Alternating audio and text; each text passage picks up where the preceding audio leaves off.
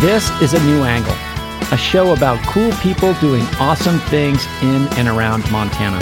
I'm your host, Justin Angle. This show is supported by First Security Bank, Blackfoot Communications, and the University of Montana College of Business. Hey, folks, welcome back, and thanks for tuning in. My guest today is Chad Dundas, novelist, journalist, and podcaster. Chad earned his MFA and undergraduate degrees from the University of Montana and has published two acclaimed novels Champion of the World and The Blaze. That has been very fulfilling and very fun and like a very eye opening kind of like steep learning curve kind of career path for me. It's just so hard to do that kind of art and make a living on it. He's covered sports for prominent outlets such as ESPN, The Athletic, and the Associated Press. In 2020, Chad and his brother Zack teamed up with another sibling pair, Erika and Leif Fredrickson, to produce Death in the West, a true crime podcast. Season one went deep on the infamous murder of Frank Little. And today, we're going to learn more about season two, available now at all the places.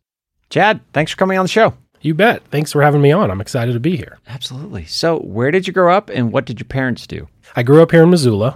Uh, went through the public school system in the late 80s and 90s, which was kind of a jumble back in those days. Every school that I went to felt felt like it either closed or transitioned to being a middle school or an elementary school. So I went to darn near every school in town. Wow, made the uh, rounds. yeah, and then graduated from Hellgate High School in 1996 and went on to get a bachelor's degree in journalism here at the University of Montana. And then a couple years later, went back and got an MFA in fiction, also at the University of Montana. Uh, my mom ended up being a uh, juvenile court case manager for the district courts, so she worked in that field for a long time. And then my parents were divorced. My dad moved to Kalispell, where he owns a shipping supplies company now, and my stepdad is an accountant. So you are this kind of multimedia renaissance man in many ways. Uh, you know, you've got your novelist, you've got this podcast out that we're going to talk about.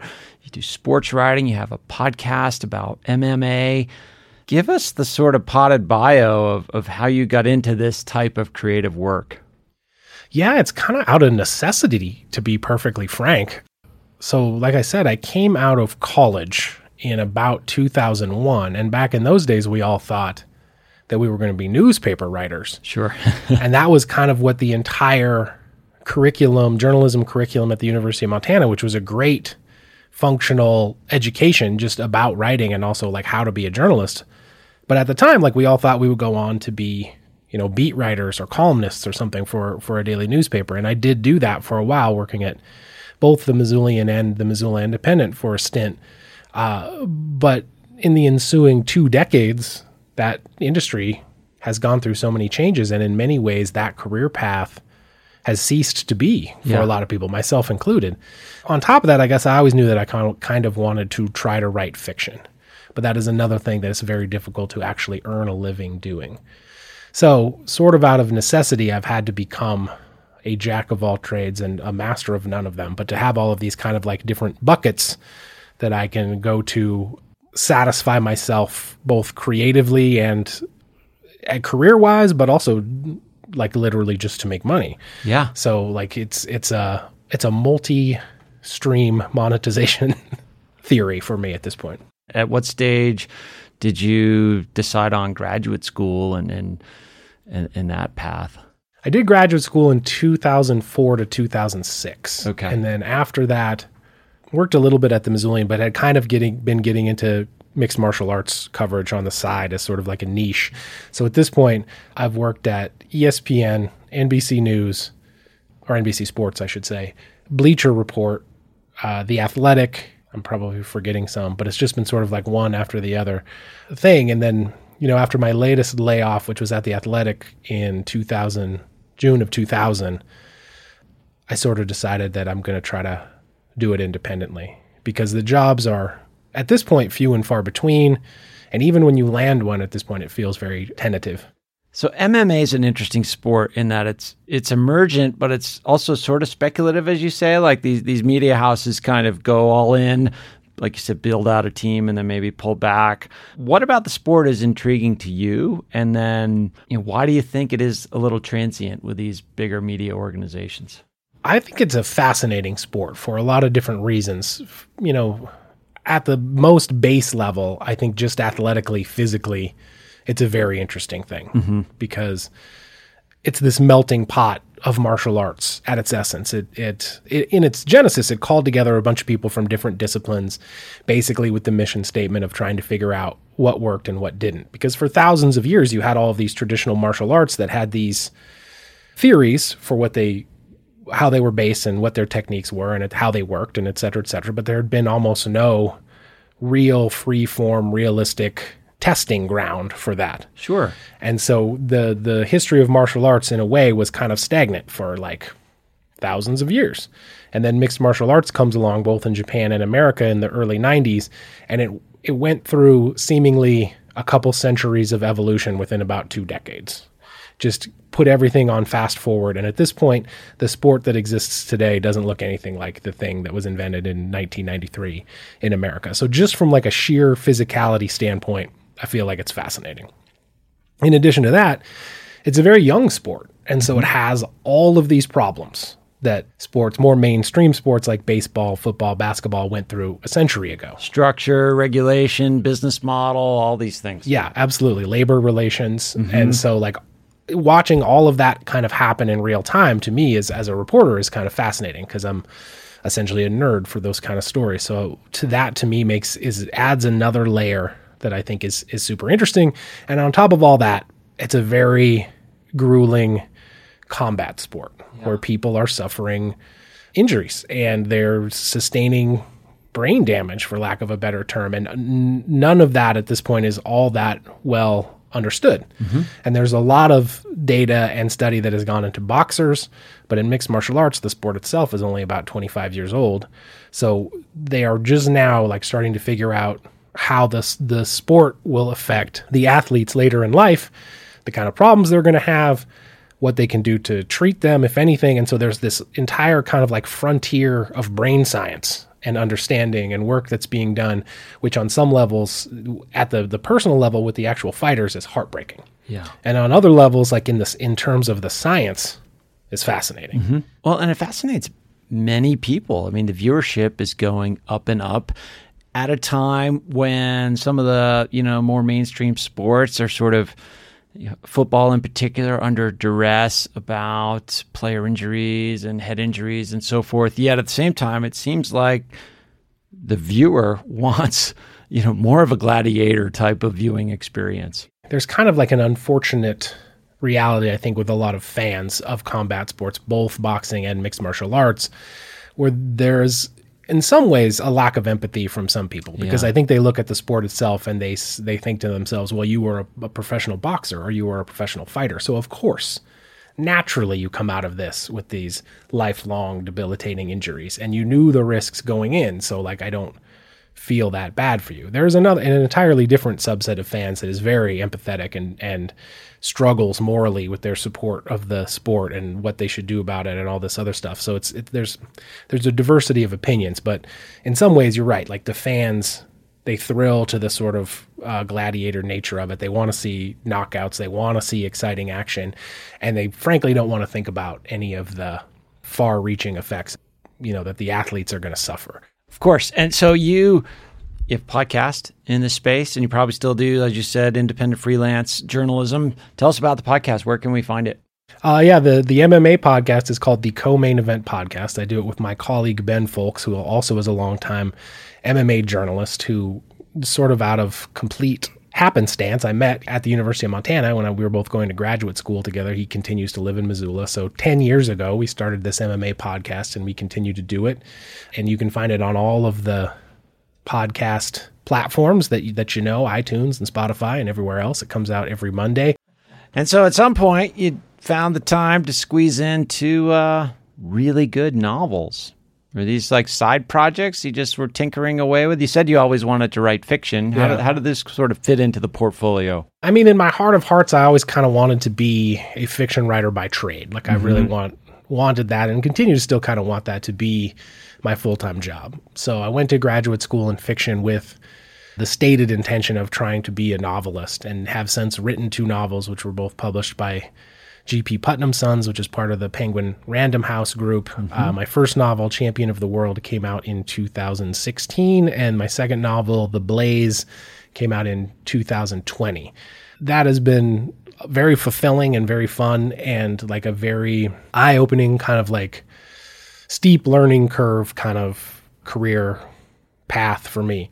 Again, like it's just so hard to do that kind of art and make a living on it for a lot of really specific ways about like how they pay you and how it, how it all kind of works out. So I love to do that. I want to do more. I'm doing another book now. I'm writing another book. Uh, but it's the kind of thing that you really just have to do because you love it. Because if you start figuring out how many hours you've put into it as compared to what you're going to get back in terms of actual compensation, it'll make you want to quit. I would love it if that was my full time job, but at this point, it's just sort of like an artistic passion of mine. Sure. Well, let's talk about Death in the West. Sure. So, season two is out right now. Folks can get into that, but I want to spend some time on season one because that was my entry point to, to the series. Um, on the surface, it's a long form investigation of the murder of Frank Little, but it's about so much more than that. First of all, let's talk about the genesis. I mean, this is a project with your brother and then another brother sister team, the Ericksons. Talk about how the team came together and how you know you hatched the idea to study Frank Little and, and tell these longer form stories in, in, narrative form. All four of us are Montana natives, so we mm-hmm. all grew up here.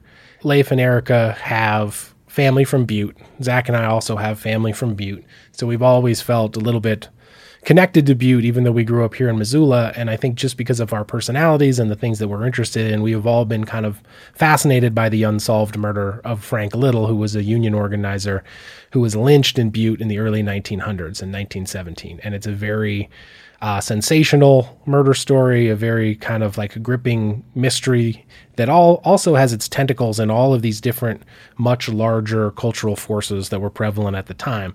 And so I think actually it was my idea, I shudder to say at this point, that I would kind of like went to them and I was sort of like, Leif is a historian. Uh, Erika is a journalist. My brother is a longtime journalist and newspaper editor and now works for a, a travel books company called Wildsam.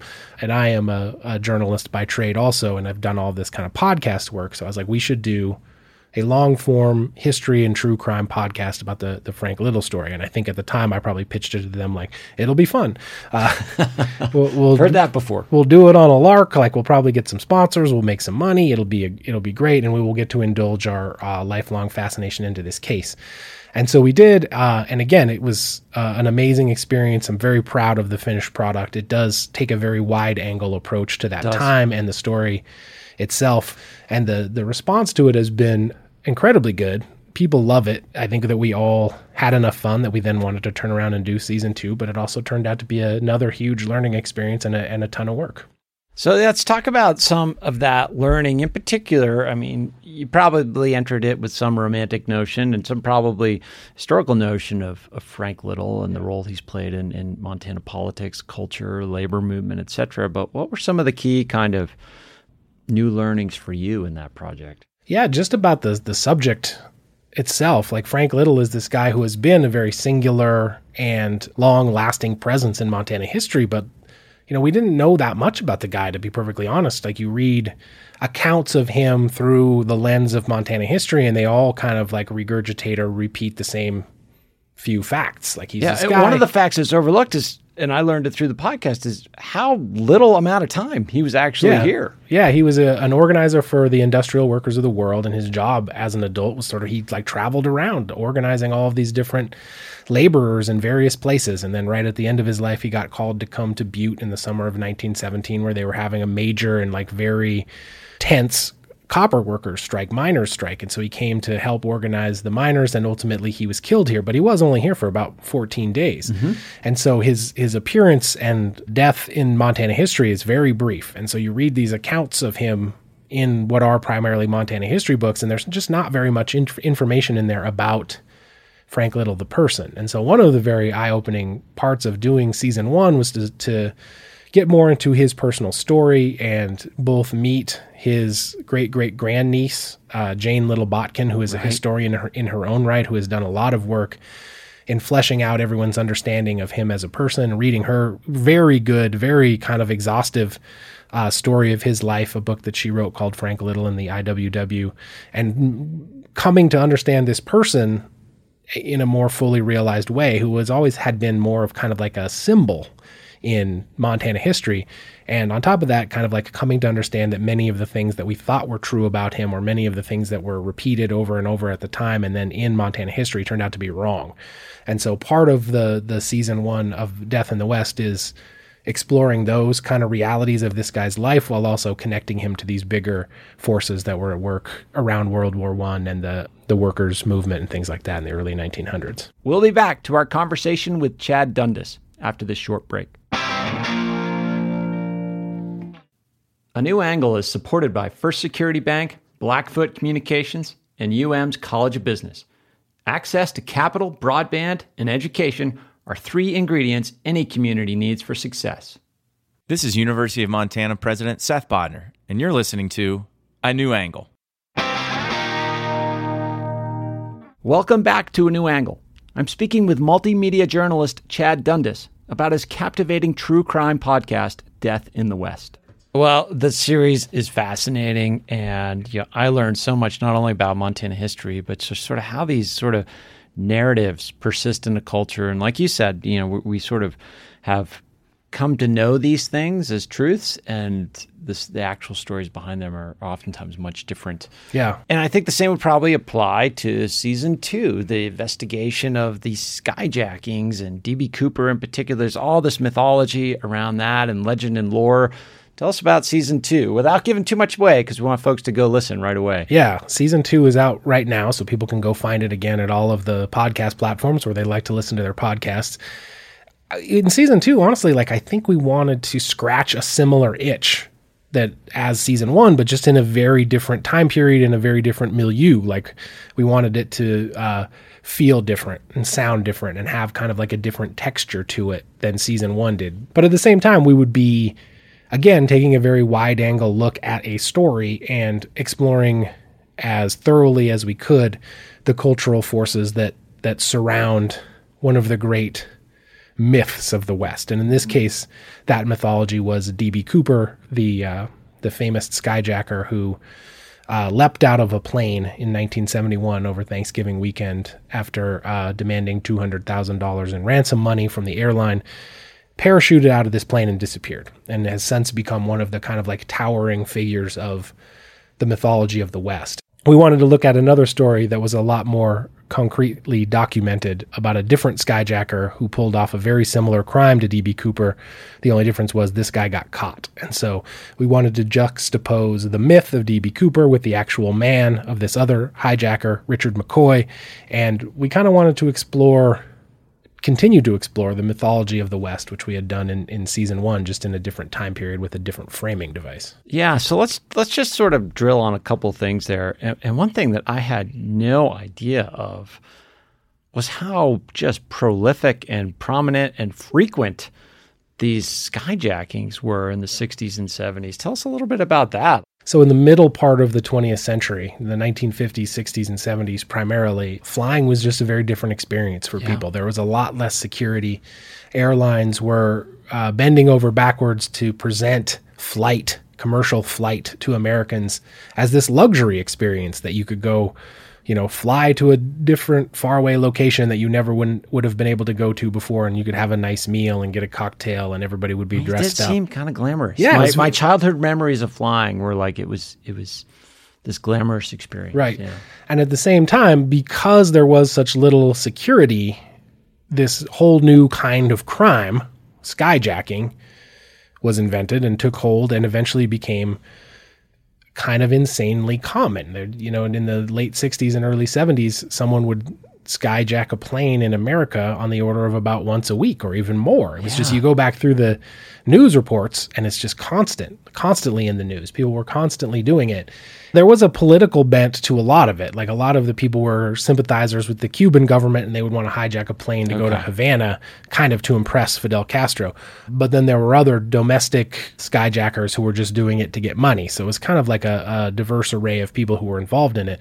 People kind of deal with it like an annoying but also kind of amusing sidetrack on their vacation. Like our plane got skyjacked and we had to go to Havana for eight hours. We and got then- diverted, like right. like the high winds diverted us to Havana. Right. It's like just an annoyance. It was not at the time viewed as something that was particularly unsafe or even particularly you know out of the ordinary. It was just a thing that happened, and it's very jarring to go back and look at all of those news reports from the 60s and 70s and reflect on how things changed over the next 50 years. But yeah, it was a very strange time in American history, and, and like at this point is referred to by people who study it as the golden age of skyjacking, which is kind of funny to think about that that was even a thing that happened. And let's let's sort of drill on that a little bit because a theme of the American West is that we romanticize and create all this folklore around criminals, whether it's a bank robber or or a gangster or, or whatever. Like we kind of put these people on a pedestal of a sort. What, what do you what do you think that is? What does that tell us about society? You're right that it's very strange that we do that. Um, but I think that it fits into a very important cultural identity of the West and sort of like how we view ourselves as sort of like rugged individualists who do what needs to be done and and like will buck the system if we feel like it's the right thing to do. Whether or not that's ever been true is a different conversation altogether, I think, but it does open up the possibility that we look at a person like DB Cooper who we we see as this maverick who took this risk and uh, stole a bunch of money from a large corporation and then essentially got away with it. We look at that person and we think it's fun to fantasize about doing that or wouldn't that be great or like this is a person that that actually had some positive qualities that we want to celebrate and whether or not any of that is true of course we don't know because we have no idea who he was and so it's it's a very strange thread that runs through a lot of western culture that we do that with with outlaws and people who have broken the law for one reason or another I mean, do you think it's because some of these outlaws, maybe there's not a clear or singular victim? You know, nobody is in, is specifically hurt. Yeah, no, I think that's a big part of it. Like uh, both of the skyjackers that we focus primarily on in, in season two, DB Cooper and Richard McCoy, as far as we know, they were both first time skyjackers. They had never done it before, but they were both very adept at it. It seemed like they were very good at it.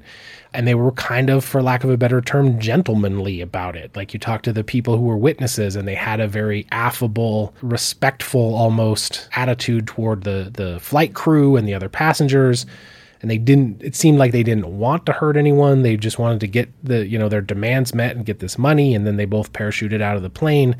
But like the people who were involved in the thing kind of testify that they they never really felt in danger which is hmm. i think an important part of it. And you know you talk to people about db cooper and they they invoke james bond. And it was nicely dressed in a suit and like kind of matter of factly and politely went about committing this ransom of the entire plane. But then when he gets his money, he just kind of vanishes into thin air. And so it's easy, I think, to romanticize that kind of story of the sort of gentleman outlaw who then disappears from the face of the earth. And we can uh, imagine perhaps if he lived, went on to, to, you know, spend the money and have this, this great time with it. So you've done beat reporting, you've done longer form journalism, you've been a novelist or you are a novelist. Now you've written for podcast, narrative podcast. Uh, talk about you, you know your approach to writing in these different domains. What have you learned about your own writing? What kind of writing is is comes easiest to you? What do you enjoy the most? I had a wealth of great teachers throughout my my studies, both in journalism and in fiction. All of them here at the University of Montana, uh, which was which was a great place to go into either of those subjects back when I was here. But uh, you know, I like to say that I learned the most about writing from journalism. I think, and it was just through the rigors of actually doing it every day, and it, it instills in you a very functional and in some ways straightforward, but in other ways, I think I could argue kind of elegant writing style. Like, I would like to think that in my own writing, I have like a narrative speed and that it's kind of propulsive and that I don't do a lot of kind of like frilly description or anything like that. It is kind of like a journalistic, more bare bones style and that gets the reader from point A to point B, and hopefully we have some fun along the way. So uh, they are all kind of connected in my mind, like fiction and journalism, and and even this like podcasting stuff. A lot of the storytelling aspects of it are uh, both structurally, like narratively, kind of the same. They're they're all sort of related, and the the the tenets of storytelling I think don't change from medium to medium. Uh, but the the actual like writing and work can be a little bit different from what from one thing to the other in terms of like journalism and fiction. I sometimes I like to say that fiction is like you're painting a picture. You go with a blank canvas and you can paint. You, there's no rules. You can just paint mm-hmm. anything you want, and at the end, the picture can look however you want it. Journalism, I would argue, is no less artistic, but it's it's got a more artisanal quality. Like it's more of like you're an artisan and not an artist. It's more like you're building a table. Like the table can be beautiful, right. and it can be as fancy as you want it to be but at the end of the day, it's got to work as a table. You got to be able to have dinner on it. It's got to be level. You have to be able to pull chairs up to it. So it has to have this like kind of functional strength. It's like a difference sort of between art and something that has some industry to it. Final question, Chad. Talk about working with your brother. Is this the first time you worked creatively with your brother? I mean, I guess on a like an actual joint venture, it kind of is. Like we have always had different pursuits together. Like we were in the same punk band for a lot of our childhood, and so we've always kind of been creative together. We have similar uh, fields that we've gone into for work. We were both writers. Like I kind of got into doing writing and journalism because I was three years younger than him as a kid, and I idolized him and wanted to be just like him. And he did fiction and journalism, and I wanted to do that stuff too. So a lot of that stuff I kind of owe to him. Uh, but we continue to be just like great friends. We never really had any kind of like sibling rivalry or anything like that. We've always had really similar interests and we're similar people. And so like it's really great to work with him. And like I tricked him into being the host of the show, like because he was a thespian in high school, and so he has this kind of like great voice for the podcast, he and he does the delivery. When you get into the rigors of actually making a season of the podcast, and you, the guy who has to sit down and read the scripts, and like you can't do a thousand takes, you got to kind of nail it on the oh, first yeah. couple it's it can be a grind. And honestly, man, he nails it most of the time. I'm really impressed with the job that he has done becoming a voiceover actor in some ways. But yeah, it's been incredibly fun. And I was like, if anything else, that's the reason like I, why I would want to keep it going is because I love to work with him and with uh, Leif and Erika. Well, that's wonderful and heartwarming. We can find Death in the West wherever you find your podcasts. If you wanted to, you know, plug something else online, where would you send folks? Uh, you can go to our website, deathinthewestpod.com, and find all kinds of information about us and the project, and you can listen to the show there and all kinds of other stuff. You could follow us on Instagram. I believe we are at Death in the West Pod there as well to see pictures of the reporting prog- process and you know different fun image stuff that doesn't translate to the podcast, but we sure. want to present anyways, available available over at Instagram. Well, it's awesome work. Thanks for telling us all about it. You bet, man. Thanks for having me.